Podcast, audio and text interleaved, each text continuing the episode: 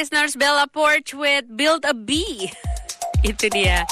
Anyways, kamu masih di Hello Medan tentunya Erna di sini dan kali ini Erna mau ngomongin soal harta warisan. Waduh, harta warisan kayak semua orang pengen dan wah kalau bisa dapat harta warisan tuh banyak gitu.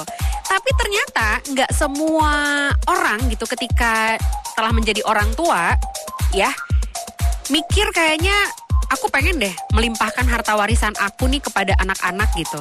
Kayak nggak semua orang termasuk nggak semua juga selebriti Hollywood yang duitnya banyak banget itu yang duitnya nggak berseri memutuskan untuk nggak melimpahkan harta warisan kekayaan yang mereka miliki untuk anaknya. Jadi kayak mereka nggak mau ngasih harta warisannya kepada anaknya, bukan karena mereka nggak sayang, bukan, tapi kayak ada beberapa alasan yang diungkap oleh beberapa artis Hollywood untuk tidak memberi ha harta kekayaannya, warisan harta kekayaannya kepada keturunannya.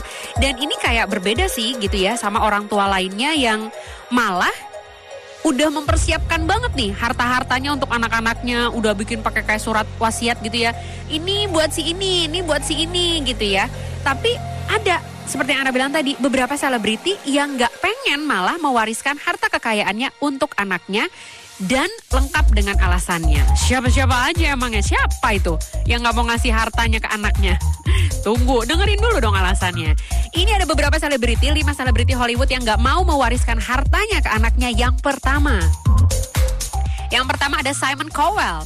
Jadi si Simon Cowell ini adalah seorang produser musik, juri yang kita semua tahu banget ya dari ajang pencarian bakat mulai dari X Factor sampai ke American Idol. Nah si Simon ini itu nggak pengen meninggalkan warisan untuk keturunannya dan kalau menurut Simon ini adalah hal terbaik yang bisa diberikan orang tua sebenarnya kepada anak-anaknya yaitu adalah waktu luang dan ilmu yang nantinya tuh berguna untuk masa depan anak-anaknya. Dan dari karena itulah si Simon ini lebih memilih untuk main dan menghabiskan waktunya bersama dengan anak-anak serta ngajarin ilmu yang dia tahu nih kepada anak-anaknya. Dan si Simon itu lebih memilih memberikan warisan hartanya kepada orang yang nggak mampu dan untuk anjing jalanan. Jadi kayak misalnya mungkin ada yayasan yang ngurusin anjing-anjing jalanan yang terlantar gitu. Dia lebih memilih untuk ngasih hartanya buat mereka gitu untuk orang yang nggak mampu dan juga kayak untuk ngurusin anjing-anjing jalanan. Kemudian ada Lauren Powell Jobs. Jadi sepeninggal suaminya Steve Jobs, Lauren ini menjadi ahli waris dari pendiri Apple ini. Walaupun begitu, dia bilang atau kalau dia nih nggak bakal mewariskan harta dia kelak untuk anak-anaknya. Lauren ini lebih memilih untuk menginvestasikan hartanya untuk mendirikan perusahaan yang dapat mengubah dunia menjadi lebih baik. Oke. Okay. Kemudian yang ketiga ada Anderson Cooper. Kalau kamu nggak tahu, mungkin coba Google-Google mukanya Anderson Cooper kayak pasti pernah ngeliat. Dia ini adalah jurnalis TV terkenal. Kalau suka nonton channel berita luar negeri tuh, pasti kayak pernah yang ngeliat mukanya. Pakai kacamata, rambutnya kayak pirang-pirang putih gitu. Anderson Cooper ini juga termasuk salah satu orang tua yang gak akan memberikan anaknya warisan. Dia bilang ada alasannya tersendiri kenapa dia gak mau ngasih harta warisan. Dia bilang dia pengen ngajarin nih sama anak-anaknya untuk bisa meraih apa yang dia ingin dengan usahanya sendiri. Bukan nunggu-nunggu orang tuanya ngasih warisan. Bukan, tapi kayak usaha, bener-bener mulai dari nol. Dan sebagai orang tua, Anderson cuma akan membiayai sekolah anaknya sampai dewasa. Ngasih yang terbaik aja. Tapi setelah itu usaha sendiri, pakai duit sendiri. Oh. Itu dia. Kemudian kalau Sean Connery ini berikutnya ada Sean Connery. Sean Connery ini udah meninggal ya di tahun 2020, udah meninggal dunia. Dan ternyata Sean Connery ini tuh tidak meninggalkan harta warisan kepada anaknya sepeser pun. Seribu juga enggak kayaknya. Alasannya adalah supaya dia ini itu ya anak-anaknya bisa menghasilkan uang sendiri. Dia bilang katanya dia pengen anak-anaknya tuh menghasilkan uang sendiri dan bukan dari harta ayahnya. Itu kalau menurut Sean Connery dalam wawancaranya di tahun 2007.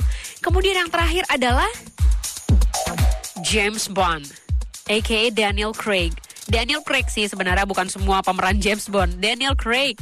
Daniel Craig ini itu rencananya nggak pengen mewariskan hartanya kepada kedua putrinya ketika nanti dia udah nggak ada. Walaupun dia ini memiliki harta yang jumlahnya tuh sekitar 2,2 triliun rupiah. Oke, pingsan. 2,2 triliun loh hartanya Daniel Craig. Tapi konsep warisan menurut Daniel Craig itu nggak bisa diterapkan dalam kehidupan keluarganya. Dia bilang seseorang itu harusnya bisa menikmati kekayaan bukan dari pemberian orang tuanya. Nggak boleh.